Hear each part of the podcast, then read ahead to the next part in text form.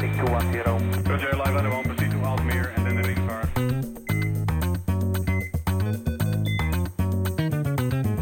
Goedendag beste luisteraars. Welkom bij Ambulance, de podcast. De podcast over ambulancezaken en prehospitale zorg. Deze aflevering wordt weer een nieuw ambulanceonderwerp besproken door mezelf en mijn gast van vandaag. Ik wens u veel luisterplezier. Ja, goeiedag dames en heren. Welkom weer bij een nieuwe Ambulance, de podcast. Wat fijn dat ik weer achter deze microfoon zit. Het heeft eventjes geduurd en dat komt omdat ook ik met COVID te maken heb. Uh, ik leek me niet verstandig om meerdere artsen rond een tafel te zetten, uh, minder reisbewegingen. Dus helaas heb ik wat uh, podcasten moeten afzeggen. Maar nu zitten wij keurig op anderhalve meter afstand met extra lange snoeren tegenover elkaar. En ben ik heel blij dat ik deze gast heb. Want hij staat bekend als de man die 50 uur in 24 uur weet te proppen. En daarom heel, ben ik echt heel blij dat je hier even tijd voor nam. En dat is niet minder dan Hans van Schuppen. Welkom. Dank, dankjewel Ivo, uh, leuk om hier te zijn. Yes. Hans, jij bent uh, urgentie-anesthesioloog hè, in het AMC, Academisch Medisch Centrum. Je zit hier wel op persoonlijke titel, moet ik er even bij zeggen. Uh, en je staat eigenlijk bekend, zeker in de regio's, als een van de reanimatiegoeroes. Ja, ik, ik, doe mijn best. En reanimatie is inderdaad wel mijn uh, primaire aandachtsgebied uh, binnen de urgentie anesthesiologie. En uh, ja, ik vind het heel leuk om daarmee bezig te zijn. Dus het enthousiasme zorgt ervoor dat, dat ik me inderdaad met veel verschillende onderwerpen binnen dit vakgebied bezig hou. Ja, en hoe komt dat? Waarom hou je zo van reanimeren? Of tenminste, nou, reanimatie? Ja, ja, overigens, eerst nog even te noemen. AMC bestaat natuurlijk nog steeds, maar het is Amsterdam Uh, UMC, uh, locatie AMC. Uh, de reden waarom ik van reanimatie hou is eigenlijk dat het de geneeskunde is op het scherpst van de snede. Het, het, gaat echt om leven en dood. tegelijkertijd is het niet zinloos, want je ziet dat als je heel veel dingen gewoon scherp zet, dan, dan is het heel goed mogelijk om echt daadwerkelijk een leven te redden. En het impact op de levens van mensen is echt gigantisch. Dus op het moment dat je samen ervoor kan zorgen dat je die zorg echt goed op orde hebt, oh, logistiek, medisch inhoudelijk, dan, dan kun je hele mooie resultaten boeken. En dat is natuurlijk waar het voor doen. Voor de rest uh, zit het in mijn aard om uh, ja, ketenoverstijgend uh, eigenlijk multidisciplinair te werken. Ik vind het heel leuk om samen te werken, zowel met verschillende disciplines binnen het ziekenhuis als ook met de prehospitale diensten, ook natuurlijk de ambulancezorg. En ja, voor de rest ook met, met burgers. Het is voor de rest ook een, ja, een maatschappelijk actueel thema een relevant thema, eh, waarbij verschillende aspecten ook van scholing en ethiek en dat soort zaken ook uh, samenkomen. Ja. Maar dus ging, dat, ging dat uh, gedurende je opleiding, dacht je van oké, okay, ik, ik, wil anesthesist worden. Um, en elke keer ging je, als het rondom reanimaties ging, was daar je interesse extra gewekt? Ja, eigenlijk wel. Ja, dus uh, eigenlijk was het, begon het bij mij uh, helemaal in het begin, zeg maar, tijdens de middelbare, middelbare schoolperiode, waarin een vriendin mij vroeg om uh, mee te gaan naar een jeugd-EBO-cursus. En toen dacht ik, ja, dat is eigenlijk wel interessant. Dat is wel goed om te weten wat je moet doen als er iets gebeurd is. Ja. nou, bij de lokale Rode Kruisvereniging daar jeugd-EBO gedaan, doorgestroomd naar EBO, Sigma-lid geworden. Daar zaten stages bij bij de ambu en spoedeisende hulp. En toen dacht ik, ja, geneeskunde, dat is het wel voor mij. Dus toen ben ik uh, ingelood in, uh, in Maastricht, heb ik geneeskunde gedaan in Maastricht. En daar ben ik eigenlijk al wel een beetje met een eerste hulpinslag dus ingegaan en al snel eigenlijk erachter gekomen dat als je het hebt over de A, de B, de C, uh, dat het eigenlijk allemaal anesthesiologie is. Ja. en, en toen dacht ik, ja, dit, volgens mij is dit het specialisme wat het beste bij me past. En dat gecombineerd met een hele interesse voor fysiologie, dacht ik van ja, dit, dit is het. Nou, met die achtergrond in die hulpverlening dacht ik eigenlijk dat bij reanimatie had ik elke keer zoiets, ja, hier komt zoveel samen wat ik leuk vind, ja, dat ik daar echt in verder ben gegaan. Ja, superleuk. En dat heeft er uh, eigenlijk in geleid. Uh, je bent bijvoorbeeld een van de mede-organisators geweest van Race NL. Ja. Uh, een symposium eigenlijk over reanimatie. Hè? Ja, acute zorg. Acute zorg, ja. ja. Super interessant symposium was dat. Uh, als, je dat als jullie dat weer gaan organiseren, dames en heren, en je ziet het ergens te staan, uh, op inschrijven, want het was echt een, uh, echt een hele boeiend van het begin tot het eind, met allemaal workshops erin. Ja. Was super leuk. Ja, het was een feest, um, klopt. Ja, was een feest, ja. Je, je hebt wel eens stage gelopen, zei je net, op een ambulance? Ja, dat uh, eigenlijk in die per in periode. En toen was natuurlijk de interesse voor de prehospitale hulpverlening echt al duidelijk gewekt. Ja. Toen had ik een, uh, een vriend van mij die in de zuidwestelijke hoek van Nederland eigenlijk ook actief was als arts binnen de ambulancezorg. Ik wist niet dat het mogelijk was en via zijn uh, tip had ik, ben ik toen inderdaad ook werkzaam geweest bij Ambucare. Uh, ik heb daarvoor ook uh, als uitzendkracht op de auto uiteindelijk gewerkt naar verschillende opleidingen. Want ik had uh, zowel de opleiding gedaan voor Sigma-lid, maar ook werkzaam geweest als huisarts, postchauffeur tijdens de studie. En uh, ik had bij een andere ambulance dienst uh, de, het inwerktraject uh, eigenlijk gedaan voor, de, voor uitzendkracht op de auto. dat gecombineerd met het feit dat je BIG geregistreerd bent en gewoon LPA aanhoudt als, als richtlijn, was het voor mij ook mogelijk om via Ambucare inderdaad daadwerkelijk op de auto te komen. Van de MMA van die organisatie had ik inderdaad een bekwaamheidsverklaring gekregen om, om dat werk te doen. En een overleg met de diensten die krap zaten en eigenlijk wel ja, dusdanig krap of anders gezegd dusdanig innovatief dat ze ook uh, open stonden voor een vreemde eend in de bijt. Als zijnde een arts op de auto in plaats van een verpleegkundige. Ja. Uh, heb ik dus inderdaad in heel Nederland uh, diensten gedaan op de auto. En dat heb ik eigenlijk tijdens mijn specialisatie tot anesthesioloog gedaan. En ben daar heel blij mee, want eigenlijk heb ik daarmee dus een heel waardevolle werkervaring. Waarbij ik eigenlijk vanaf het hele eerste begin tot aan de opvang op de spoedhuisnul, maar later ook na mijn specialisatie ook fellowship voor de IC gedaan. dus tot en met IC-ontslag heb ik eigenlijk zelfstandige werkervaring in dit gebied. En dat is wel heel waardevol, moet ik zeggen. Nou, dan begrijp ik waarom je zo uh, enthousiast bent over die prehospitale zorg. Hoe doen we het eigenlijk in Nederland, het reanimeren? Nou, in Nederland uh, doen we het eigenlijk heel erg goed, relatief. In die zin dat als je landen gaat vergelijken, dan uh, moet je eigenlijk wel specifiek kijken naar een bepaalde groep van reanimatiepatiënten. je kan je voorstellen dat als je alle reanimaties vergelijkt met in, in Nederland vergelijkt met alle reanimaties in ik noem maar iets, uh, Italië bijvoorbeeld. Um, dat, dat het natuurlijk wel van belang is om te kijken van heb je het dan wel over dezelfde groep patiënten? Ja. Want stel in Nederland hebben we door dat we een heel hoogwaardig opgeleide ambulanceverpleegkundige hebben, de mogelijkheid om bij aankomst al te zeggen, ja, wacht even, wat ik hier aantref, daarvan weet ik al zeker dat dit medicinloos handelen is. En, en, en, je, en je start dus geen reanimatie op. En iemand in Italië is gewoon protocolair gebonden om altijd op te starten totdat er een huisarts is die ter plaatse de dood vaststelt. Dan heb je het over een andere groep patiënten. Dus dat betekent dat uh, we kunnen wel kijken naar de uitkomsten van reanimatie van alle reanimaties buiten het ziekenhuis. En dan doet Nederland het in Europa eigenlijk al, al heel goed. We zitten op ongeveer 1 op de 4 uh, reanimatie buiten het ziekenhuis die, uh, die overleeft. Um, maar om echt goed een land te vergelijken, hebben we eigenlijk een selectie van die reanimatiegroep gepakt. Waarbij we zeggen dat we willen daar de witnessed arrest hebben met een schokbaar hartritme. Kortom, er is een, iemand getuige van uh, de collapse, van iemand die een circulatiestilstand krijgt. Uh, en er is sprake van een schokbaar hartritme. Nou, van die groep, dat wordt de Utstein Comparator Group genoemd, uh, omdat dat een internationale afspraak is om die patiëntengroep te gebruiken om landen te vergelijken. En daarvan zitten we in Nederland ja, zo om en nabij tussen de 50 en de 60 procent overleving. En uh, er is weer recent weer een studie gedaan om landen te vergelijken. En dan zie je dat uh, samen met Denemarken dat we, uh, dat we echt wel in, in, andere Scandinavische landen dat we in de top staan. We hebben eerder op, op de eerste plaats gestaan, maar nu staat op de tweede plaats naast Denemarken. Maar het verschilt allemaal niet zo heel veel, want er zit ook nog een stukje betrouwbaarheid wat, wat ook nog meespeelt in die studies. Ja, en wat natuurlijk ook meespeelt is het gewoon het vlakke land. Ik bedoel, als jij een berg over moet met je ambu, Hè, en de aanrijdtijden in Frankrijk en Italië liggen natuurlijk een stuk hoger dan in Nederland. Ja, toch valt het wel mee. Want als je gaat kijken naar. Er zijn natuurlijk heel veel gebieden in de wereld die ook vlak zijn of dicht bevolkt. Ja. En uh, dan is de, uh, de, overleving helemaal niet zo hoog. Dus het is niet alleen maar de geografie van Nederland. Okay. Natuurlijk, het speelt wel mee. Uh, wegen zijn goed begaanbaar ja. hier. We hebben de infrastructuur natuurlijk als, uh, als goede Hollanders goed ja. op orde. Uh, daar, daar, houden we van om de logistiek strak te hebben. En dat is wel da daadwerkelijk heel bepalend. Maar het zit hem in heel veel aspecten. En ja, de keten is zo sterk als de zwakste schakel. Wat wij denk ik in Nederland heel goed doen, is eigenlijk in het handelen in die eerste minuten.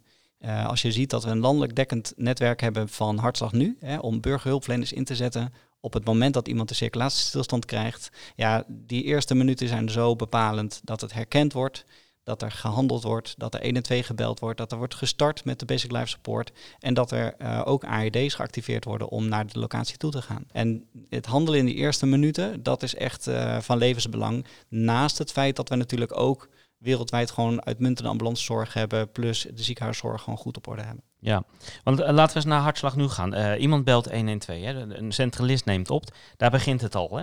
Mm -hmm. Wordt het herkend, hè? wordt een reanimatie herkend, überhaupt door de mensen op straat? Ja. Of is het gewoon, zeggen ze van, ja, uh, hij ademt nog, ja, het is een snurkende ademhalingen. Ja. Um, maar het gaat eerst bij de centralist. Herkent hij nou, eigenlijk is het zo dat je eigenlijk al een stapje daarvoor nog moet zijn. Want uh, de beslissing om 112 te bellen, die is ook heel belangrijk. En we weten uit de studie uit Denemarken dat er camerabeelden gemaakt zijn van mensen die een circulatiestilstand krijgen in openbare ruimtes. Mhm. En dan zie je dat er gewoon nog heel veel eh, dingen gebeuren voordat 112 gebeld wordt. En dat is denk ik een fase waar wij als professionele hulpverleners eh, eigenlijk maar heel weinig bij stilstaan, omdat, het, omdat we het niet meten. We, we, we weten niet wat daar gebeurt. Eh, je kan natuurlijk door achteraf te vragen wel een soort van indruk krijgen, maar je weet ook dat tijdsbeleving onder stress gewoon heel erg lastig te bepalen is. Eh, maar dat wil niet zeggen dat het minder belangrijk is, want... ehm, nou, eh, ik kan denk ik wel gewoon beginnen met een heel persoonlijk voorbeeld. Twee weken geleden is mijn schoonvader gereanimeerd. En dat is gebeurd terwijl er mensen omheen waren, waaronder ook zijn, zijn zoontje van 14, die een keer reanimatieles op school heeft gehad. En die zag het gebeuren en die herkende het. En die zei, we moeten nu starten met reanimeren. En hij is gestart. Nou denk ik dat er waren wel meer adequate mensen eh, in de ruimte. Dus ik denk dat het wel, eh, het was eh, wel herkend. Het was snel 112 gebeld. Maar het laat wel zien hoe belangrijk het is dat mensen scholing krijgen in hoe herken je nou dat er sprake is van de circulatiestilstand. Ja. Want als het niet herkend wordt, dan is het natuurlijk heel erg lastig. En dan, eh, ja, dan draaien mensen eromheen en dan bellen ze misschien de buurman of de buurvrouw of een tante of een, wie dan ook. Of een keer de huisarts en dan komen ze in de wacht terecht. Nou, dat soort zaken. Eh, dat is allemaal natuurlijk heel erg belemmerend om in die eerste minuten echt die essentiële dingen te doen. Oké, nou er zit al eh, een aandachtsgebied. Hè? Gewoon zoveel mogelijk spotjes op televisie, Ja. voorlichting geven. Ja, Ehm, zeker. Je ziet nu, nu dat heel veel mensen zich... ze moeten een drempel over, hè? Want ze Ja. moeten naar les, ze moeten ervoor betalen, hè? Want je betaalt voor reanimatieles in heel veel gevallen. Ehm, best wel een drempel. Ik weet dat er nu toevallig een, eh, een, een Instagram-account is... waar je Ja. echt online, zeg maar, ook iets kan volgen. Ja. Eh, dus het is eigenlijk heel erg belangrijk dat we de burgers gaan... eh educaten in hoe te herkennen. Ja, het is heel belangrijk dat de burgers dat herkennen, omdat, het ook, eh, omdat mensen ook moeten weten dat dat heel erg bepalend is voor de overleving. En dat je echt het verschil kan maken door gewoon snel te herkennen, snel te bellen. Dus dat kunnen we doen, denk ik, door publiekscampagnes, dat kunnen we doen door social media. Ja. Recent is ook de World Restart a Hard Day weer geweest eh, op 16 oktober. Eigenlijk een internationale dag om bij het grote publiek dit onderwerp eh, bekend te maken. Hè, waarbij mensen ook echt aangeleerd wordt om het snel te herkennen, snel te starten en te alarmeren. En eh, dat soort initiatieven, ook het gebruik van social media, illustratieve YouTube-video's, die zijn allemaal heel belangrijk om dit doel te halen. Ja. Hoeveel burgerhulpverleners zijn er nu ongeveer bij Hartslag nu aangesloten? Uit mijn hoofd zijn het er iets van eh 225.000. Eh, het komt neer op eh, om en nabij 1,3% van de totale populatie. Oké, dus dat is al best wel flink. Alleen dat moet nog wel omhoog natuurlijk, hè? Ja, dat moeten er zeker omhoog. We hebben wat dat betreft zeker meer burgerhulpverleners nodig. Ehm, ja, minuten tellen. Dus Ja. dat betekent hoe meer er zijn, hoe sneller er gestart wordt met, eh, met reanimeren. En je ziet ook dat als er een oproep is van Hartslag Nu, dat lang niet iedereen reageert. Soms dan missen mensen de oproep. Of ze zijn niet beschikbaar, of eh, ze hebben de zorg voor kinderen en ze kunnen niet Ja. weg. Dus eh, ja, hoe meer mensen er zijn, hoe groter de kans dat daadwerkelijk mensen op kunnen komen om eh, hulp te verlenen. Ja. Ik heb laatst een webinar gezien. daar sprak ook een hartslag nu. Volgens mij was het doel ongeveer vijf burgerhulpverleners ter plaatse te krijgen met drie AED's. En nu blijkt het dat er meestal drie burgerhulpverleners zijn met één AED die te plaatse komt. Maar ik las wel dat, ik geloof 89% van de gevallen er eigenlijk al BLS start voordat de ambulance komt. Ja, klopt. Dat is eh, heel hoog. Eh, er is een, best wel wat discussie over wat noem je nou eigenlijk omstandenreanimatie. In de, in de wereld wordt eh, met onderzoek wel vergeleken van wat is je percentage omstandenreanimatie. Mhm. Maar dat is natuurlijk best wel lastig te noemen. Want bedoel je dan alleen het familielid of de huisarts die al te plaatsen was omdat iemand pijn op de borst had. Of de, de first responder of een, een, iemand van de burgerhulpverlening die geactiveerd is. Er zijn natuurlijk heel veel mensen die, ja, die je zou kunnen scharen onder de noemer burgerhulpverlener. Maar wat je wel kan eh, vergelijken is van, ja, is er BLS gestart voordat de ambulance ter plaatse is? Nou, in Nederland is eh, gemiddeld de opkomsttijd van de ambulance ongeveer 7,5 minuten bij een A1-rit. En eh, kennelijk hebben we het dus wel al in een verregaande staat in, op orde dat we binnen die 7,5 minuten dus al wel iemand hebben die is gestart met de BLS. En eh, ja, dan is natuurlijk wel de vraag, is dat dan net op 6 minuten gebeurd of 1 minuut na het ontstaan van het arrest? En Ja. wat is de kwaliteit van de BLS? Er zijn best wel nog wat vragen die je kan stellen.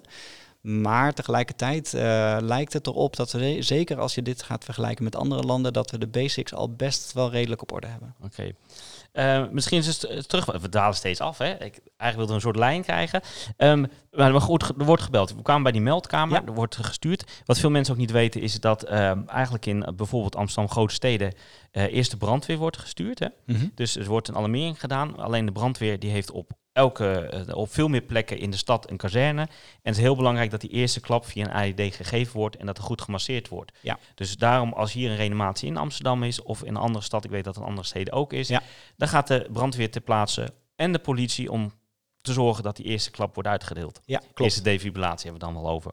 Ja, klopt. Ja, we weten dat binnen zes minuten eigenlijk ja. uh, wil je daar de BLS gestart hebben en de ARD geplaatst hebben. Betekent dus dat we uh, zowel de burgers activeren als ook first responders uh, via verschillende systemen, zoals brandweer en politie.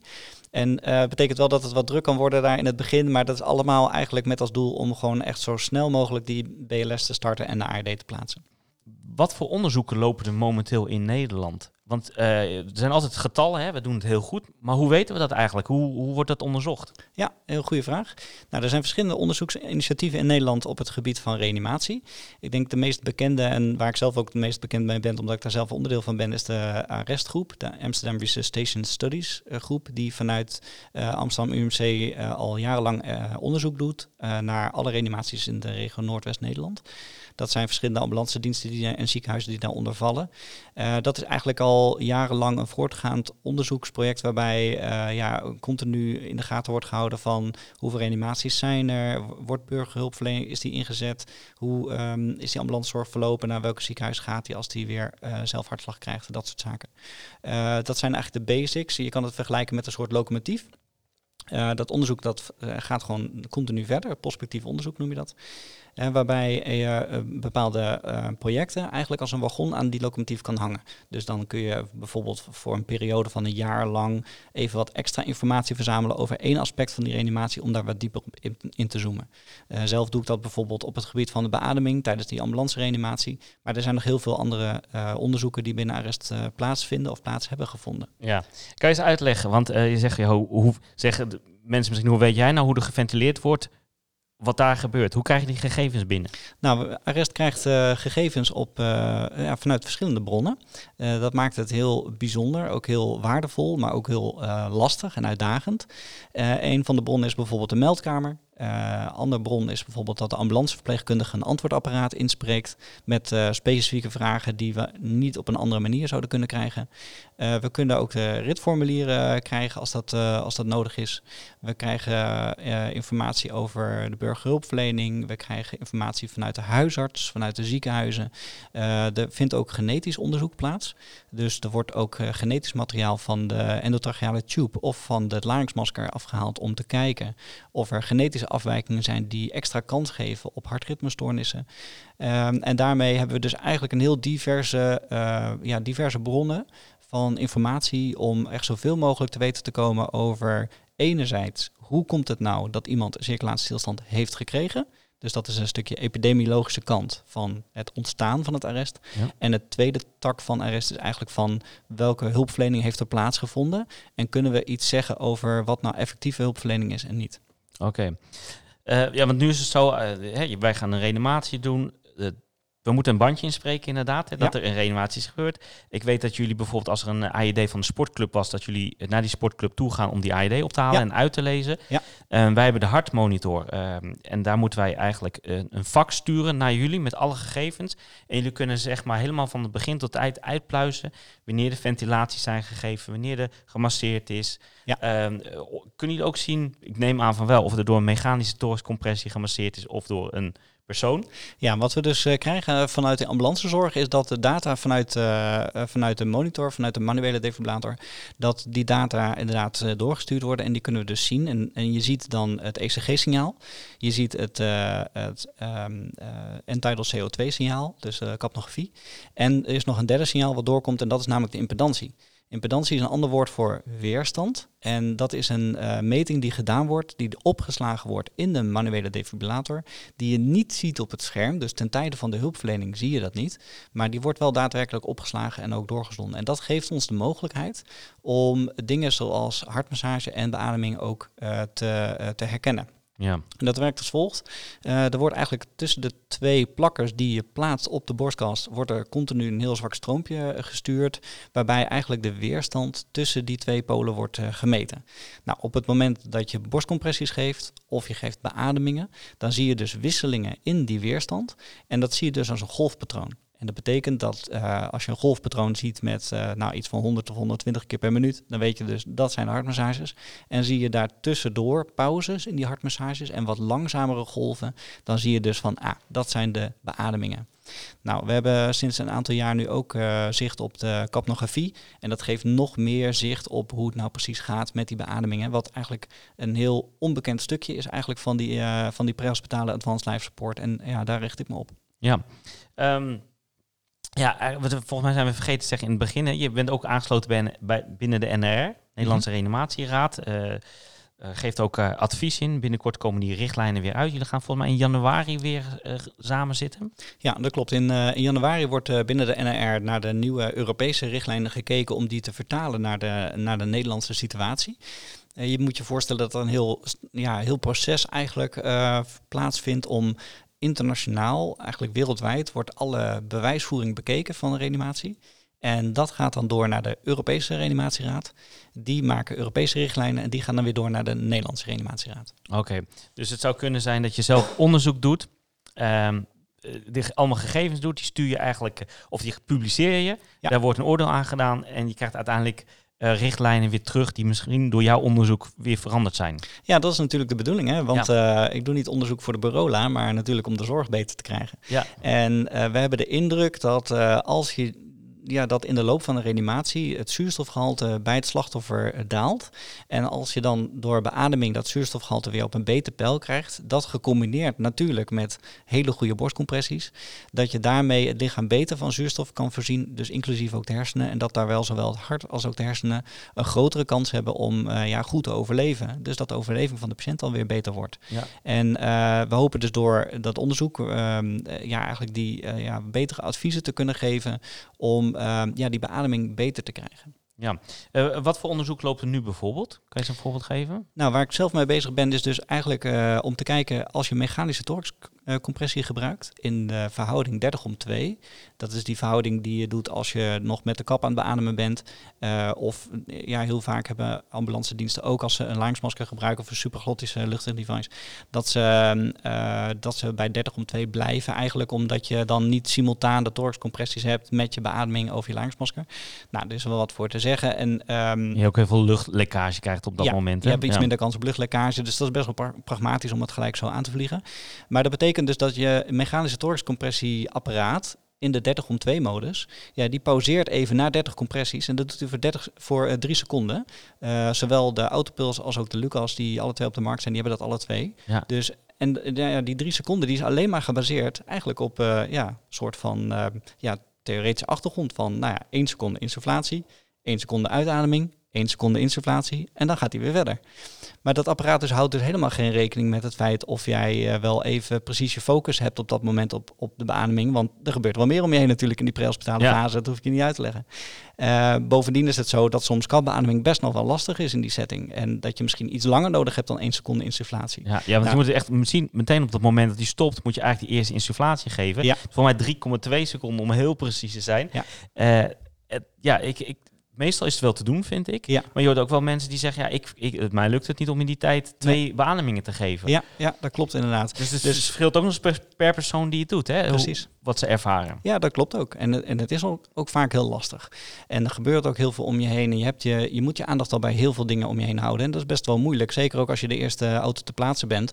Ja, je hebt die hele reanimatie op te starten. Een stuk werkplekmanagement, eh, een stuk eh, crowd control. eh, maar alle mensen Ja. die te plaatsen zijn. Dat is een grote uitdaging. Of dat je balloneert of een microvent gebruikt bijvoorbeeld. Hè? Die kan je ook natuurlijk in uh, Ja. handmatige Ja. situatie neerzetten. Ja, er zijn verschillende opties voor inderdaad. Maar wat ik dus doe met mijn onderzoek is dan eh, eigenlijk een soort ehm, verschillende stappen. Eh, de eerste stap is eigenlijk om te kijken van eh, hoe vaak heb je nu eigenlijk dat je in die drie seconden tijd niet die twee beademingen haalt. Dat weten we eigenlijk nog bijna niet. Eh, waarbij we dus zeggen van, nou ja, we zien dus pauzes die, waarbij geen beademingen te, te zien zijn. Eh, het kan zijn dat je natuurlijk eh, andere dingen eh, meer prioriteit hebben op dat moment. Of dat het gewoon niet lukt omdat de lucht echt niet goed vrij is. Er zijn meerdere redenen voor. Maar dat is natuurlijk wel relevant om te weten. En dan is ook de vraag van, lukt het ook soms niet omdat er gewoon te weinig tijd is? Dus dat is de eerste studie. Daar hebben we een samenwerking mee met de regio Utrecht, waar we al langer een hele prettige samenwerking hebben met Arrest en de reanimatie eh, database in Utrecht. En ehm, daar hebben we dus bij die Lucas groep zijn we aan het kijken van nou, hoe, hoe gaat het nu precies met die beademingen in die eh, pauzes. Eh, de tweede stap is dan van oké, stel nou dat je de keuze zou krijgen in, de, in die pauzeduur. Wat moet die pauze dan eigenlijk zijn? En wat je nu ziet met de nieuwste mechanische torkscompressie-devices, is dat je die pauze daadwerkelijk in kan stellen. Eh, maar dan is de vraag, wat is dan de ideale pauze? Want je kan hem wel op 30 seconden zetten. Dan kun je heerlijk twee beademingen geven, of wel zes, maakt niet uit. Maar je wil natuurlijk niet die borstcompressies onnodig lang uitstellen, want die zijn ook heel belangrijk. Dus dat betekent dat we dan in de regio Amsterdam kijken van, als je een manueel reanimeert, hoe lang duurt dan die pauze voordat je weer verder gaat met de compressies, nadat je twee beademingen gegeven hebt? Nou, uh, ik kan er nog niet op vooruit lopen, maar het is in ieder geval niet binnen drie seconden. En uh, dan is natuurlijk de vraag van uh, op welke pauzeduur komen we uit, zodat we een advies kunnen geven naar mensen die die apparaten hebben, die je zelf in kan stellen, van wat is nou die ideale pauzeduur? Waarbij je aan de ene kant dus genoeg tijd hebt om die twee goede beademingen te geven, maar aan de andere kant niet onnodig lang hoeft te pauzeren, omdat die borstcompressies natuurlijk wel weer vlot hervat moeten worden. Ja. Uh, hoe lang duurt zo'n onderzoek? Nou, heb je het dan over een jaar of heb, is dat binnen een jaar? Ge... Ja, dat hangt heel erg van, uh, van de omstandigheden af, van het onderzoek. Dat aantal af, reanimaties natuurlijk ook. Aantal reanimaties, ja. zeker. Dat hangt ook van de onderzoeker af. Ik, ik, combineer het zelf natuurlijk met de klinische zorg en ook alle andere projecten. Dus dat betekent ja. dat het voor mij altijd wel een beetje stoeien is om, om er tijd voor te maken. Ja. Um, maar ik had wel de, uh, zeg maar het voorrecht om me aan te sluiten bij de restgroep, waarbij eigenlijk die dataverzameling al, al liep. Dus dat maakt het voor mij dan wel weer makkelijker om, om dit onderzoek te doen. Volgens mij is het ook, als ik dit zo hoor, ook heel belangrijk om van ambulanceverpleegkundigen het verhaal te horen. Je, je, je spreekt dat bandje in, ja. krijg je wat vragen en dan staat er, of zijn er wel bijzonderheden. Misschien is het ook wel goed voor ambulanceverpleegkundigen om dan ook te vertellen van ja, er is een afgehezen waarin we uh, wel ja. gemasseerd hebben, maar niet beademd bijvoorbeeld. Ja. Of uh, er waren bijzondere omstandigheden, of de ballon was lek en ik moest eerst uh, op zoek naar een andere device of een andere ballon, weet ik veel wat. Je kan Ja. alles bedenken. Ja. Dat jullie het verhaal duidelijk hebben, zodat jullie snappen wat jullie uit die monitor hebben gekregen. Nou zeker. Eh, zeker binnen wetenschap is het altijd belangrijk om ja, gewoon bij je observaties te blijven en de interpretatie. Die, ja, daar moet je heel voorzichtig in zijn. Een voorbeeld, stel ik kijk die beademingspauzes na als er Lucas gebruikt wordt en ik zie een pauze waarin geen beademing is gegeven. Nou, dan is wetenschap, moet je gewoon zeggen, ik zie een pauze zonder beademing, punt. De interpretatie daarvan zou kunnen zijn van, hé, hey, wat is dat nou voor slechte zorg? Iemand Ja. heeft gewoon niet op zitten letten, want het is niet beademd. Maar misschien is het wel zo dat de ambulanceverpleegkundige uh, ervoor heeft gekozen om die drie seconden te gebruiken voor een ritmecheck.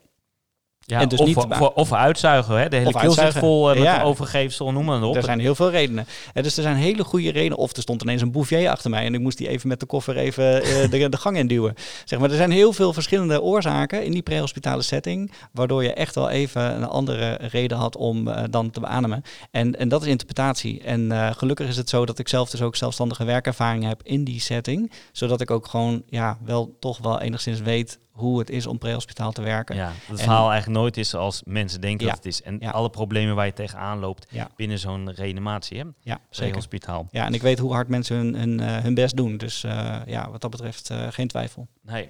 Nee, geen enkele reanimatie is hetzelfde. Het is altijd weer, eh, je loopt tegen altijd wel dingen aan. Hè? Ik heb het ook wel eens meegemaakt. Een tackeltje wat constant eh, blaffend om ons heen rende. Ja. Eh, glazen tafels die omvielen tijdens de reanimatie. Een hoogslaper die om ons heen werd afgebroken. Ja. Noem maar op. Hè, om iemand weg te krijgen, want dat is natuurlijk ook uiteindelijk wel het plan. Ja. Dus eh, ja, we lopen tegen veel dingen aan natuurlijk. Zeker, het is een grote uitdaging. Maar toch altijd wel trots ben ik eh, met de hoeveelheid mensen die er vaak eh, is en opgetrommeld kunnen worden. Ja. Eh, de burgerhulpverleners die in ziet staan, de brandweer die komt, alle dingen die we doen. Dus eh, ja, daar ben ik ook best wel trots op eigenlijk. Ja, nou dat is ook zeker momenten. Nou, dat, en dat zie je ook wel terug in de cijfers. Hè. Zoals ik al zei, we zijn, we zijn bij de Europese top. Je zou kunnen zeggen, eh, Europees kampioen reanimeren heb ik wel eens gezegd. Eh, zeker in die studie toen we bovenaan stonden was dat natuurlijk heel mooi om te zeggen. Tegelijkertijd, hè, als je beseft dat van de witnessed arrest met een schokbaar hartritme dat 50 tot 60 procent overleeft, dat betekent dus dat 40 tot 50 procent van die mensen het niet overleeft. Nee. En dit zijn mensen die echt wel ehm, ja, de, echt een reële kans hebben om op een of andere manier te overleven. Nou heb ik niet de illusie dat we ooit tot 100% gaan komen. Want er, ja, er kunnen natuurlijk altijd oorzaken zijn van, het, van de circulatiestilstand die gewoon niet te behandelen zijn. Dat, dat blijft. Maar ik denk wel dat we nog wel werk aan de winkel hebben. Dus eh, ik ben nog niet zover dat ik denk van nou dit was het en eh, we kunnen nu wel tevreden zijn en eh, stoppen met innoveren. Want laten we samen, samen eens nadenken. Welke verbetering kunnen we nog maken? Waar zie jij de pure winst? Nou, er zijn eigenlijk, ja, reanimatie is ketenzorg. Ja. En ik denk dat je dan in die keten twee dingen kan onderscheiden. Dat is namelijk tijd en kwaliteit. Dus als het gaat om tijd, ja, we moeten denk ik altijd proberen nog sneller. Nog sneller herkennen. Nog sneller herkennen op de meldkamer, wat ontzettend lastig is, hè? Begrijp me goed. Die meldkamercentralisten, ik benijd ze niet, want je hebt soms echt mensen in Mhm. paniek aan de telefoon, je hebt geen idee. Maar je zou er wel aan kunnen denken om bijvoorbeeld daar ehm, eh, gebruik te maken van de smartphones. Hè, bijvoorbeeld om via de camera van de smartphone van de beller mee te kijken, te plaatsen. Zodat het nog sneller herkend kan Ja. worden. Wat mij zo verbaast is dat het er nog steeds niet is. We kunnen echt alles. We zijn de hele tijd naar dansende video's aan het kijken. Mensen die meteen dingen uploaden. Ja. En het is nog steeds niet mogelijk. Of het is al wel mogelijk, hè, want het gebeurt in Ja. Engeland. Klopt. Maar om hier in Nederland gewoon eventjes mee Ja. te kijken met zo'n beller.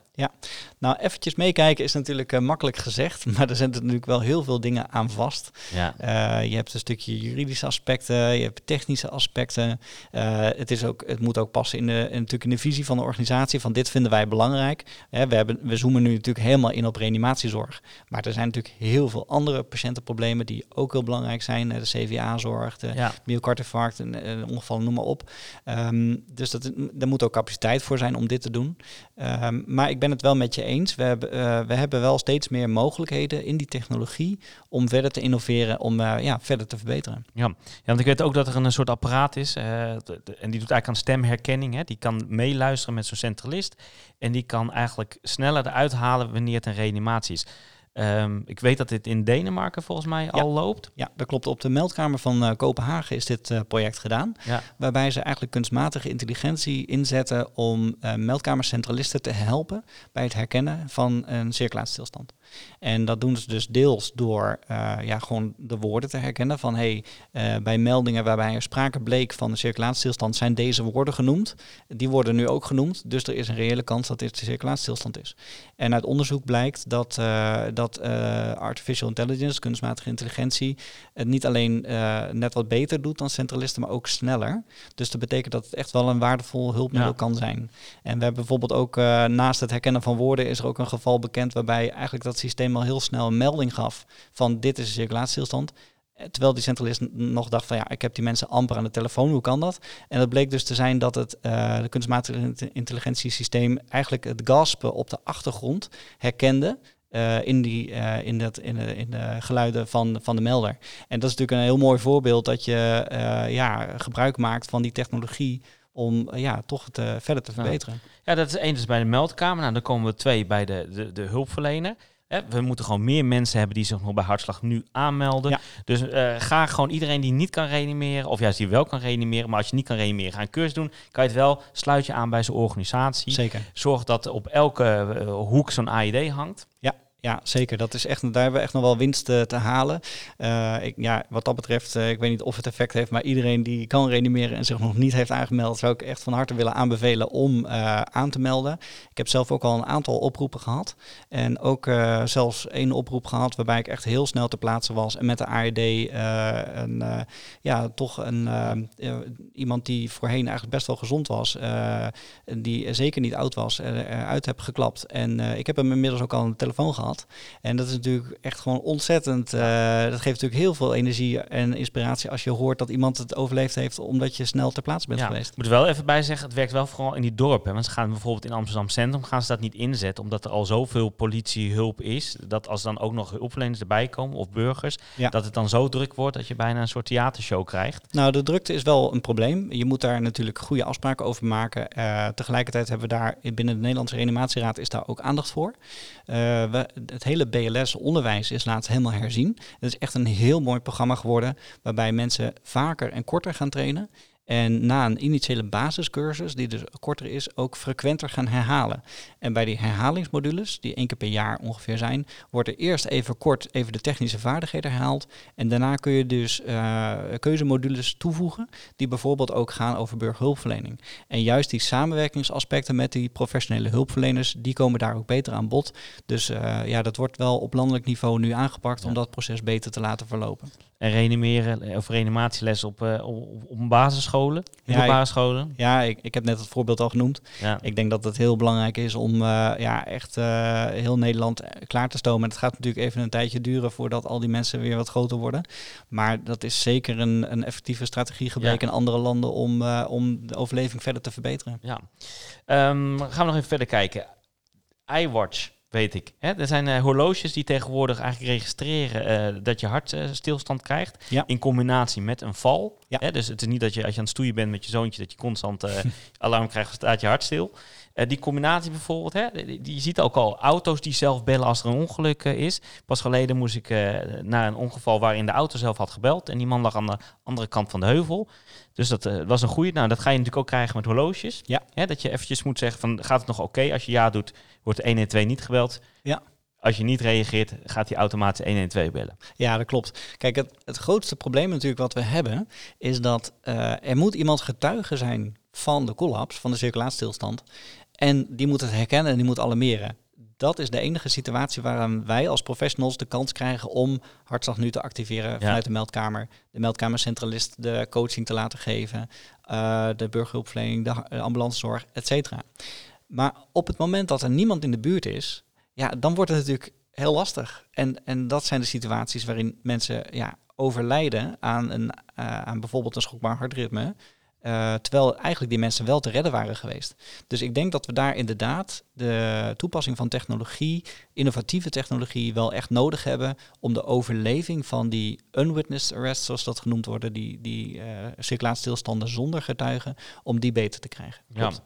Dan zie je bij de ambulance dienst zie je ook al hulpmiddelen natuurlijk nu. Hè, de auto, of ik bedoel gewoon de um, mechanische toriscompressie, een metronoomfunctie, dat er goed gemasseerd, hè, een, een eenduidig uh, ritme. Hij geeft aan wanneer je moet gaan beademen. Ja. Um, zie jij nog andere technische aspecten die kunnen gaan meehelpen in de toekomst? Ja, er zijn uh, verschillende zaken die, uh, die wel kunnen helpen. Ik denk dat het deels technisch is, maar ook wel deels niet technisch. er is natuurlijk steeds meer oog voor die non-technical skills, die samenwerking ter plaatse. Is al ja. even genoemd natuurlijk met burgerhulpverlening, met anderen, met, met first responders. Maar ja, dus ook onderlinge het... communicatie, hè? CRM. Ja. Dus hoe, wat zeg je tegen elkaar, wat doe je, hoe is die samenwerking op zo'n moment? Klopt. En ik denk dat uh, een belangrijke stap vooruit uh, zijn we nu aan het maken door veel meer serieus te gaan kijken naar performance psychology. En eigenlijk komt dat erop neer dat je echt gewoon naar dat werkproces kijkt. En ik denk dat we dat veel meer zouden moeten doen door bijvoorbeeld, nou, we hebben het al even gehad over um, beademen tijdens reanimatie. Uh, het, het lijkt mij een heel mooie stap vooruit op het moment dat we zeggen van, weet je, het is heel erg chaotisch in de eerste minuten, je hebt heel veel aan je hoofd.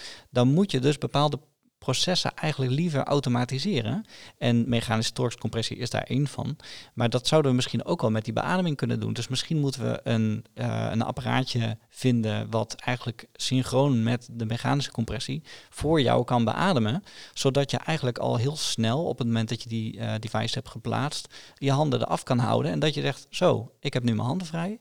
Op het moment dat je geen technische handeling meer hoeft te doen, heb je dus meer cognitieve ruimte. Dat wordt ook wel uh, bandwidth genoemd, een soort cognitieve bandbreedte heb je dan over om na te denken, wat is hier nu eigenlijk aan de hand? En dat is een hele belangrijke vraag, want je kan reanimeren tot je een ons weegt, maar als je de oorzaak niet oplost, ja, dan ga je die patiënt niet beter maken. Ja. Dus dat betekent dat, die, dat aan de ene kant wil je dat reanimatieproces optimaal hebben, En, en, en hulpmiddelen kunnen daar zeker bij helpen. En aan de andere kant moet je natuurlijk ook een stukje nadenken van ja, hoe ga ik deze patiënt beter maken? En soms houdt dat ook in dat je heel snel op vervoer overgaat. En soms ook niet. Ja, ja je ziet ook zo dat het, het is natuurlijk ook. eh, dat zie je ook met de cursisten. Hè? Van eh, ik heb nog geen reanimatie, mijn eerste reanimatie. Waarom is dat nou zo spannend? Omdat je eigenlijk als eerste auto alles moet opstarten.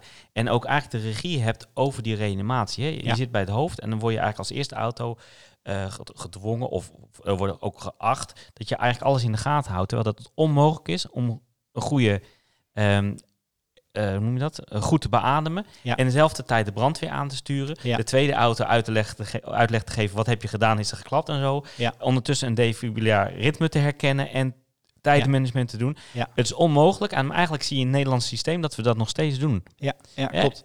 Ja, dus dat betekent dat je eh, eigenlijk zeker als de tweede auto te plaatsen komt, dat het belangrijk is dat je onderling afspraak maakt over wie is de teamleider. Hè? Want je kan eh, wel zeggen van, nou ja, of degene die als eerste te plaatsen is, die is teamleider. Maar die moet idealiter dan eigenlijk ook Stap een stap terug. terug, doen. Ja. En dan eh, de tweede auto gelijk technisch aan het werk zetten. Je kan het ook andersom doen, dat je zegt de eerste auto weet wat er nog moet gebeuren, dus die gaat technisch door. En de tweede auto die eh, krijgt even een korte samenvatting en die gaat puzzelen van wat is in de hand en die stuurt verder het team aan.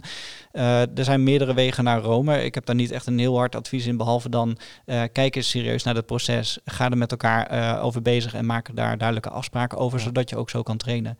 Ehm, toch vind ik het ook wel leuk om te zeggen dat die technische vaardigheden en die non-technical skills, we trekken ze wel uit elkaar.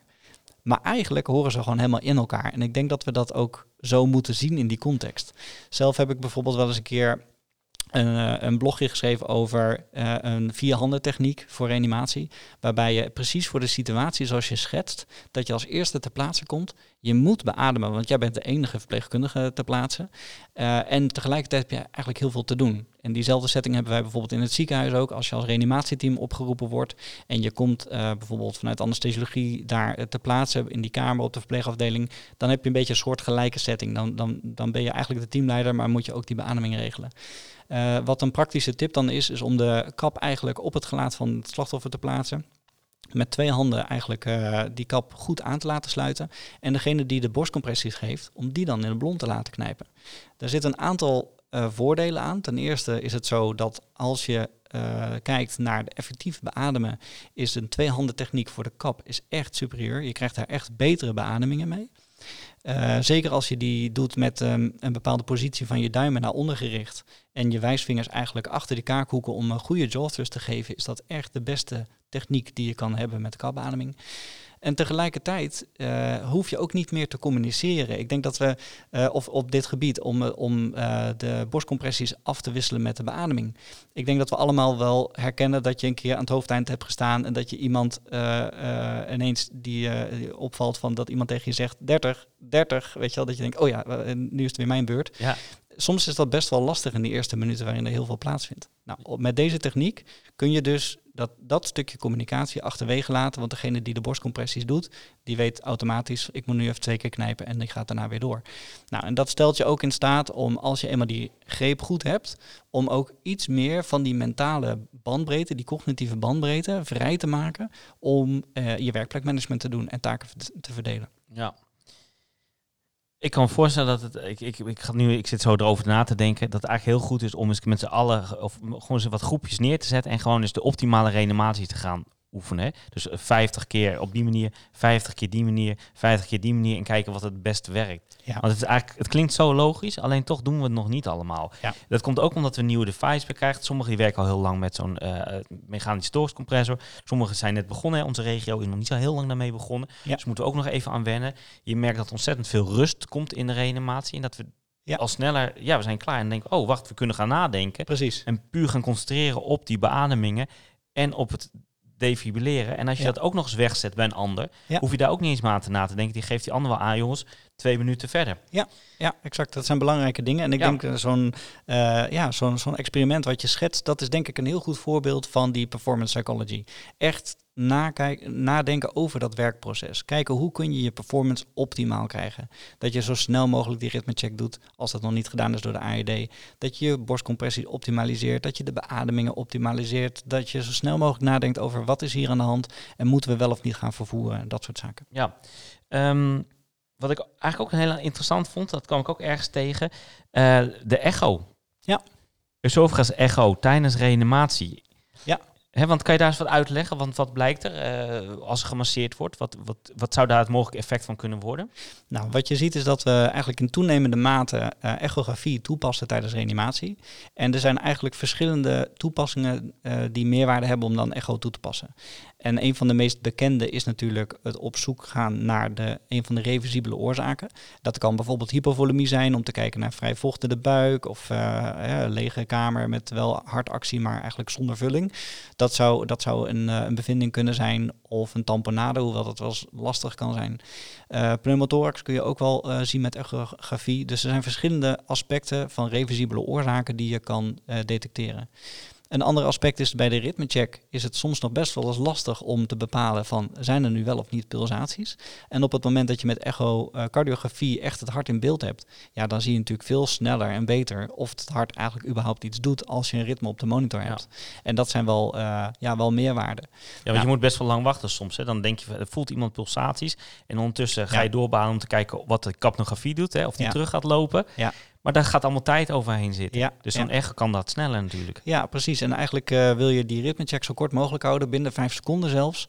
Dat is al best wel een uitdaging. En op het moment dat je drie personen hebt die op vier verschillende plekken naar pulsaties gaan controleren, dan kan ik je zeggen, dan ga je die vijf seconden niet halen. Nee. Dus het is dan zeker handig om bijvoorbeeld een echokopter op te hebben.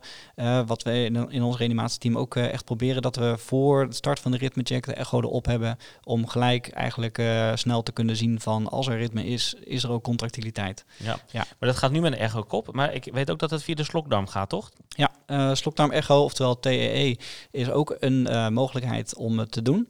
Uh, heeft potentieel natuurlijk iets meer kans op complicaties, omdat mm -hmm. je natuurlijk letsel kan krijgen van de slokdarm, hoewel die kans niet heel groot is, maar is wel aanwezig. Zeker, ja, het hangt natuurlijk ook af met, met expertise en ervaring op dit gebied. Maar uh, wat het voordeel is van de slokdarmbenadering is dat je niet met echogel op de thorax zit en je hebt eigenlijk altijd wel goed beeld. Dus dat betekent dat het wel uh, technisch gezien is het wel aantrekkelijk.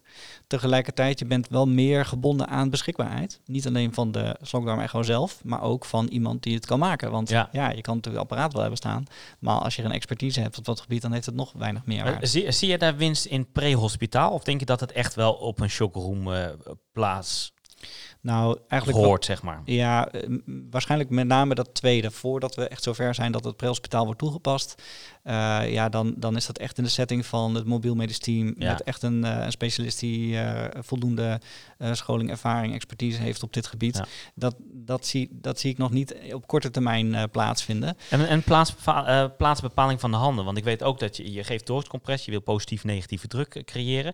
Maar je ziet ook dat als je um, eigenlijk anatomische verschillen tussen mensen.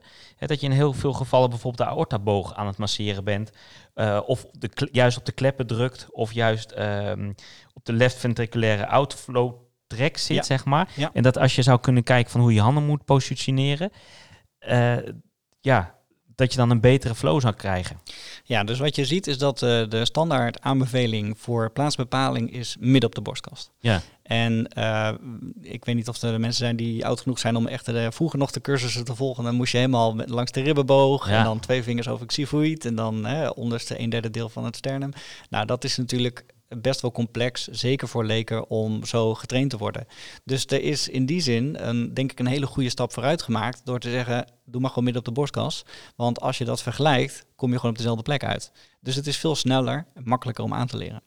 Nou, als je dan gaat kijken naar de onderliggende anatomie, dan zie je dus dat je toch wel in een, een groot gedeelte van de gevallen eigenlijk op de uitgang van de linkerkamer, zoals je al aangaf, de left ventricular outflow tract, de LVOT zit, of ter hoogte van de aortaklep of zelfs van de aorta zelf. Dus dat is aan de hoge kant. En uh, afgezien van het feit dat je het liefst uh, ja, meer over de kamer zou willen masseren om, om die, uh, ja, dat slagvolume groter te maken, is het ook zo dat als je daar op die plek drukt, dat je eigenlijk de uitgang blokkeert. En op het moment dat je elke keer als je duwt de uitgang blokkeert, dan krijg je natuurlijk heel weinig flow in de aorta van je hartmassage. Nou, uh, van je borstcompressies. Dus dat betekent eigenlijk dat uh, het herkennen van dat, het fenomeen dat dat plaatsvindt, en dat kan door echografie, dat kan ook door soms door transtoracaal, maar ook transœsophageaal. Uh, dat, dat, we zien dit inderdaad vaker gebeuren. En dat uh, zien we ook vaker in de context van het toepassen van ECMO tijdens reanimatie, waarbij een slokdarm echo nodig is om de canules te plaatsen. Tenminste, dat wordt in veel centra wel zo gebruikt. En uh, ja, toen kwam eigenlijk aan het licht dat dit fenomeen wel degelijk een rol speelt. En ook wel best wel regelmatig. En dat het aanpassen van de plek van de compressies leidt dat je dus die uitgang niet meer dichtdrukt. En dat er dus een betere flow is in de aorta van bloed. En dus betekent je borstcompressies worden effectiever. Ja. Nou is het allemaal nog heel erg um, ja, kinderschoenen, zeg maar. De studies die zijn echt, uh, dat zijn kleine groepen. Dus we weten helemaal nog niet in hoe grote schaal dit allemaal plaatsvindt enzovoort. Maar het fenomeen bestaat wel. Ik heb zelf ook wel een aantal casuïstieken waarbij ik dit ook uh, gezien heb. Uh, dus het is waarschijnlijk best wel waard om daar verder naar te kijken. Ja, zeker. Ja, nou, interessant. Um, je, je, zei het net al, ec, uh, ECMO. Ik denk dat uh, heel veel mensen zeggen het wel wat. Er zijn ook uh, luisteraars die zeggen het niks. T trouwens, dit is inmiddels best wel een technische podcast geworden. He, we hebben heel veel ambulanceverpleegkundigen, spoedeisenhulp, IC-mensen die luisteren, maar ook leken. Ja. Ik krijg ook best wel vaak vragen van leken. als ik deze podcast moet gaan vertalen, dan ben ik wel eventjes bezig. dus voor de mensen die het luisteren denken, waar gaat het over? Ja, sorry, dit is toch even een stukje technische variant, zeg maar. Ik ga wel even wat woorden vertalen voor jullie um, later. Um, ik, ik zal het in de tekst zetten erbij bij de podcast, maar uh, hij is gewoon wat technisch geworden. ECMO, vertel eens. Ja, nou ECMO is een afkorting. Ik kan er wel, wel wat uh, kleine toelichting alvast geven hoor. Want uh, ja, burgers zijn natuurlijk ook heel belangrijk bij reanimatie. Ja, zeker. Daar hebben we het al over gehad. Uh, maar even als achtergrond. ECMO is een afkorting voor extracorporele membraanoxygenatie. En dat woord zegt eigenlijk dat, dat je het bloed voorziet van zuurstof over een membraan buiten het lichaam. En eigenlijk is het een ander woord voor een soort hartlongmachine. Nou, hartlongmachines worden natuurlijk al lang gebruikt bij uh, hartoperaties, waarbij je uh, om het hart te kunnen repareren dat het hart stilgelegd moet worden. En dan moet je dus die functie van het hart en van de longen overnemen. Nou, dat gebeurt op de uh, operatiekamer door een hartlongmachine. Alleen de technische ontwikkelingen hebben het mogelijk gemaakt dat die apparaten steeds kleiner zijn geworden. En die zijn zelfs al zo klein dat ze draagbaar zijn en om en bij de 10, 11 kilo zijn. Dus dat betekent dat je het eigenlijk veel mobieler kan toepassen. En daarmee is eigenlijk de weg opengekomen om hem ook meer in de acute fase uh, toe te passen. Nou is het zo dat tijdens een reanimatie heb je natuurlijk, is er sprake van een circulatiestilstand. Dus het toepassen van een hart-longmachine tijdens een circulatiestilstand kwam daarmee ook binnen de mogelijkheden. Nou, naar wat uh, ja, experimentele studies is er gekeken naar, kan dat eigenlijk? Hè? Lukt het om tijdens een reanimatiesetting iemand aan te sluiten aan een hart-longmachine? En uh, dat blijkt te kunnen. Het is natuurlijk wel heel tijdskritisch. Want uh, je kan je voorstellen, als iemand twee uur lang in een reanimatiesetting is, ja, dan is de kans op goed herstel natuurlijk, ook al pas je dan hartlongmachine toe, uh, klein. Maar als het snel kan, dan heb je wel degelijk kans dat iemand daardoor eigenlijk een brug krijgt naar het behandelen van de oorzaak van de reanimatie. Nou, hoe, hoe vindt dat dan plaats? Wat er eigenlijk gebeurt is dat er twee canules worden geplaatst. Het, het, ja, ik zeg wel eens oneerbiedig tuinslangen, maar het zijn best wel... Ja, zo zien ze er wel uit, toch? Ja, exact. Ja. Dat zijn best wel wat van die, uh, van die slangen. Eén, één gaat dus in het veneuze systeem, in de, in de grote onderste ader, de vena cava. En de ander gaat dus via het arteriële systeem in de aorta. En wat het apparaat doet, is het zuigt dus bloed weg uit het veneuze systeem, net voor de rechter harthelft weg. En voorziet het van zuurstof, CO2 gaat eruit. En dan wordt het dus weer teruggespoten in het arteriële systeem in de aorta. Waardoor dus het hele lichaam van zuurstofrijk bloed wordt voorzien door het apparaat. Nou, je hebt natuurlijk even tijd nodig om, de, om die canules te plaatsen en die pomp draaiend te krijgen. Maar het is technisch mogelijk en dat wordt ook gedaan om tijdens de reanimatie deze techniek toe te passen. Mm -hmm. Ja, je ziet ook uh, in Amsterdam doen we dat uh, onder andere. Ik weet eigenlijk niet in welke. Rotterdam denk ik ook, hè? Nijmegen. Ja. Um, Maastricht, ja, Groningen. Ja, er is zelfs een uh, uh, multicenter studie nu lopend. Uh, de Inception Trial wordt dat genoemd. Dat is een studie die in meerdere regio's in Nederland eigenlijk kijkt van wat is nu precies de meerwaarde om dit te doen tijdens een reanimatie. Er zijn meerdere studies internationaal eigenlijk op dit onderwerp, maar ik denk dat de Inception Trial in Nederland ja, heel interessant is om, om te kijken wat daar de bevindingen zijn. En die kijkt dus naar precies die, die reanimaties van de witnessed shockable arrests eigenlijk. Hè. Dus de mensen die waarbij er een getuige is en er sprake is van een schokbaar hartritme, als die niet reageren op de standaard reanimatie, de standaard advanced life support, uh, wat is dan de meerwaarde van het toepassen van zo'n ECMO uh, tijdens de reanimatie? Ja. Wat hebben we veel onderwerpen eigenlijk om over te praten, hè? want er gaat ja. nog zoveel door mijn hoofd om, uh, om te vragen eigenlijk. Ja. ja. Ja. Eh, nou, ECMO is eh één zo'n ding waar je nog eh, lang over kunnen praten. Wat Nederland ook bezighoudt, in elk geval de ambulanceverpleegkundigen in de nieuwe richtlijnen, gaat dat intuberen er nou uit? Eh, wat worden de regels daarom? Eh, of omtrent dat. Ehm, ik, ik zag bij een LinkedIn-post een tijdje terug van jou, die zei Ja. van, ja, denk eens mee. Hè? Ja. Wat, wat vinden jullie? Wanneer is het nodig, wanneer is het niet nodig? Ehm, ik zag ook wat reacties staan, eh, bijvoorbeeld. Hè, iemand zei, nou, eh, intuberen wel bij reanimatie als er sprake is van verdrinking, longuideem, pneumonie, anafylaxie bijvoorbeeld, fataal astma, eh, een lekkend SAD, verstikking ten gevolge van obstructie. Mhm. Hè, waarbij de stembanden, of nee, waarbij coniotomie niet zinvol is. En dat je wel eigenlijk de linkerlong nog kan beademen. Maar voor de rest van de reanimaties geen tube gebruiken. Gewoon sloep, eh, een, een eigel bijvoorbeeld. Een andere reactie, zonder lucht geen leven. Als je de handeling verkeerd verricht, is het dweilen met de kraan open. Het blijft het kip- en ei-verhaal. Kleur van de patiënt geeft de behoefte weer. Het leuk vond ik dat was dat van een eh, energieadviseur kwam. dus ik vond het wel een, een, een, een mooie post eh, of post erbij. En eh, hij en zij die ter plaatse is en bevoegd en bekwaam. Ja, dat is, blijft altijd, hè? Want we zijn in principe na het tekenen van de voorbouwde handeling allemaal bevoegd, maar zijn we bekwaam? En dat is nou een- juist de discussie eh, waar we het vaak over hebben. Ja, klopt. Ja, ik herken de discussie heel erg. Het wordt ook eh, met regelmaat aan mij gevraagd wat mijn, eh, wat mijn idee er nou over ja, is. visie. En eigenlijk is het zo dat men, ehm, er zijn eigenlijk twee dingen die ik standaard zeg. Eh, tegen de achtergrond van het feit dat intubatie vaak wordt gezien als een, ja, als een soort prestigehandeling. hè? Een soort hero-ding. ja, dat is echt een ding. En eh, ja, ik denk van, oké, ja, volgens mij gaat het om de patiënt en niet om de, om de handeling. Ehm, eh, waarbij ik niemand tekort wil doen hoor, want ik denk dat iedereen wel gericht is op de patiënt. Maar even om de discussie weer scherp te krijgen. Ik denk dat de belangrijkste vraag niet is, moeten we een intubatie doen of een langsmasker plaatsen? Ik denk dat de belangrijkste vraag is, wat is het beste voor de patiënt? Ja, wanneer geef je het meeste zuurstof aan het lichaam, zeg maar? Ja. Hoe krijg je dat daar? En ik denk dat het belangrijkste is voor de patiënt dat inderdaad zuurstof de long ingaat. Dus dat betekent dat luchtwegmanagement is voor mij geen doel op zich. Nee. Maar het is een middel. Het is echt gewoon een middel om zuurstof in de long te krijgen. En een goede kapbeademing is, is prima. Ik, heb ook, ik ben ook wel eens ter plaatse gekomen bij een reanimatie. En dan, dan, wa- dan was het echt een issue in het team dat ze nog geen eh laagsmasker of een tube geplaatst hadden. En zei ik, joh, eh, pak die patiënt eens op de kap. En dat ging prima. Dus ik denk, eh, er mag best wel iets meer ontspannenheid komen in die, in die hele eh, dogmatiek van dat er zo snel mogelijk een tube in komt. Want dat blijkt namelijk niet uit de onderzoeken. Eh in endotracheale intubatie, en zeker als dat snel plaatsvindt, leidt zeker niet tot een hoge overleving. Maar we hebben natuurlijk jaren gehoord, hè? Ik bedoel, we, hebben, we zitten met een, een generatie die sommigen al de 20, Ja. 25 jaar op de auto zitten. Ja. We hebben jaren gehoord van zo snel mogelijk intuberen. hè. Ja. Zo snel, dat moest dan binnen die twee minuten heel snel Ja, zeker voor de tweede auto kwam. voor de tweede auto kwam. En het was natuurlijk ook, het was misschien prestige, maar we hebben ook jaren gedacht dat het echt het beste was. Want op dat moment eh, kreeg je zuurstof heen. En daarbij was het ook zo van eh, mensen die overgeven, Ja. die keel zat vol. En we hadden ook geen eh laringsmasker. Ja, snap ik heel goed. Die hebben we pas een paar jaar natuurlijk Ja. in Nederland. Dus Ja, nee, die dat discussie was er ook nooit. ehm, klopt. Nee, begrijp ik ook heel goed hoor. En, en weet je, op dat moment waren dat de inzichten. ja. En, en dan probeer je echt gewoon je best te doen om aan de hand van die inzichten de beste zorg te geven. Maar inzichten veranderen ook. Ja, je krijgt steeds meer inzicht. En een van die inzichten die je bijvoorbeeld ziet, is dat een deel van de overweging van laringsmaskers versus tube uit de anesthesie komen. Waarbij als wij niet nuchtere patiënten hebben, dat we dan nooit een laringsmasker zouden plaatsen, maar een tube.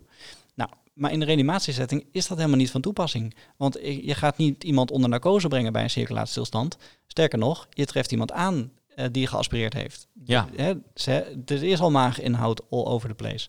Dus wat je dan daarna nog doet, of een laringsmasker of een tube, maakt niet uit in de incidentie aan aspiratie. En dat is ook uit de grote studies, eh, blijkt dat ook, dat de incidentie van aspiratie bij een laringsmasker eigenlijk hetzelfde is als een tube. En dat komt omdat het al plaats heeft gevonden voordat je ter plaatse komt. Ja. Ja, ik denk dat het belangrijkste is om te benadrukken dat, je, dat het eh, gewoon een gefaseerd eh, proces moet zijn. Dat je begint met de kap. Eh, een laringsmasker is heel snel, heel gemakkelijk. Je hebt daarbij sneller je handen vrij. Je kan sneller nadenken over wat is er nu aan de hand. Het leidt ook sneller tot goede oxygenatie. Dat komt ook uit de studies. En als je gaat kijken de strategie van intubatie eerst versus laringsmasker eerst. Een hele grote studie in, in Engeland met, met meer dan 9000 patiënten. Dan zijn die strategie qua overleving hetzelfde. Maar nemen ze dan ook mee, want daar gaat het eigenlijk een beetje om. De drenkelingen, waarin je meer piep zou moeten geven.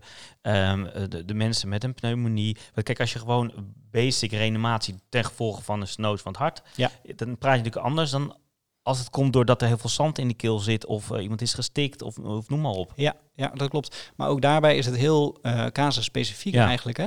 Eh, en daarbij zou ook weer, dat is, eh, enerzijds zeg ik altijd van ehm, waar wordt de patiënt beter van? Hè? Dus plaats het in de context. En anderzijds van is het een middel om oxygenatie mogelijk te maken? Nou, wat mij betreft is het antwoord dan ook daar weer hetzelfde. Dus als je in het kader van het behandelen van je hypoxie als reversibele oorzaak een tube nodig hebt om te kunnen oxygeneren, ja, dan moet je dat gaan organiseren. Of je dat dan zelf doet met hulpmiddelen, of dat daar het MMT voor nodig is, of wat dan ook. Dat kan natuurlijk heel complex zijn, zeker als een luchtwegprobleem de oorzaak is van de circulatiestilstand. Eh, ja, dan, dan moet je dat proberen mogelijk te maken. Maar een default voor alle reanimaties zeggen van endotracheale intubatie is, de, is, de, is het beste. Dat, eh, ja, daar is geen grond voor om dat nog te blijven zeggen. Nee. Volgens mij, ehm, ik, ik zit even te denken, wat, ik heb nog zoveel vragen, maar we, we zitten ook een beetje aan de tijd. Hè. We zijn een uur verder en volgens mij eh, is het heel leuk eh, eh, als je een keertje terugkomt en dat we misschien één aspect heel erg kunnen eh, uitdiepen. Ehm, ja, er komen nieuwe richtlijnen Ja. in de toekomst. Dat is ook eh, leuk om over te gaan hebben en wat dat dan inhoudt te zijn de tijd. Dus als ik je nu al mag uitnodigen voor nog een keertje, ehm, want het is gewoon heel interessant om hierover te praten. Ja. Mag je hartelijk dank voor deze toelichting en deze beantwoorden van alle vragen, zeg maar. Natuurlijk, ik vond het ontzettend leuk. Ik draag de ambulancezorg eh, en de prehospitale zorg in de brede zin echt een warm hart toe. En eh, ja, wat dat betreft, ik hoop dat de luisteraars er iets aan hebben, want we moeten het eh, ja, samen doen. Hè. De reanimatiezorg is echt ketenzorg. We moeten het echt samen doen, want die, eh, ja, die patiënten die, eh, die verdienen echt onze maximale inzet. En dat kunnen we alleen maar door goede samenwerking en ook door kennis uit te wisselen. En eh, ik vind het heel mooi dat je deze podcast eh, gestart bent.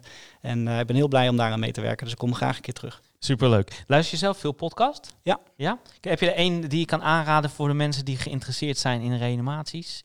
Oeh, Ze zijn ehm, vaak Engels natuurlijk, maar dat maakt... ik bedoel, de meeste luisteren wel... eh, Eh, ja, dat is een goeie. Ehm gewoon Nou. ambulance, zeg maar gewoon ambulance de podcast. ambulance komt- podcast is natuurlijk altijd goed. Ja, er, komen er nog veel aan. Ja. Goed, zeg, eh, we gaan afsluiten. Hartelijk dank. Voor de mensen die ehm, dit de eerste keer horen, ik ben ook te volgen via Instagram, Ambulance de Podcast. Eh, ik heb een site www.ambulancedepodcast.nl. Eh, je kan me daar berichtjes sturen als je een keer een onderwerp wil horen. Ik krijg regelmatig verzoekjes. ehm, altijd mooie initiatieven, ook vaak van leken. Die willen vaak horen. Ik denk dat ik over een tijdje een, een uitzending ga maken over de do's en don'ts van leken, zeg maar. Ze zeggen van, wat moeten we nou wel doen en wat moeten we nou niet doen? Dat is natuurlijk wel eh, moeilijk eh, uit te leggen, want het is per geval. Maar ik denk dat we daar wel een uitzending over eh, kunnen hebben. Dat ga ik gewoon met wat eh, collega's praten van... God, wat maak jij nou mee en wat vind je prettig als eh, omstanders doen? En wat vind je in elk geval niet prettig? Hè? Dat we daar gewoon wat dingen over horen. Ehm, ja, dus volg mij via Ambulance de Podcast. Ik ben te beluisteren op Spotify, Apple Podcast. En eh, tot de volgende keer.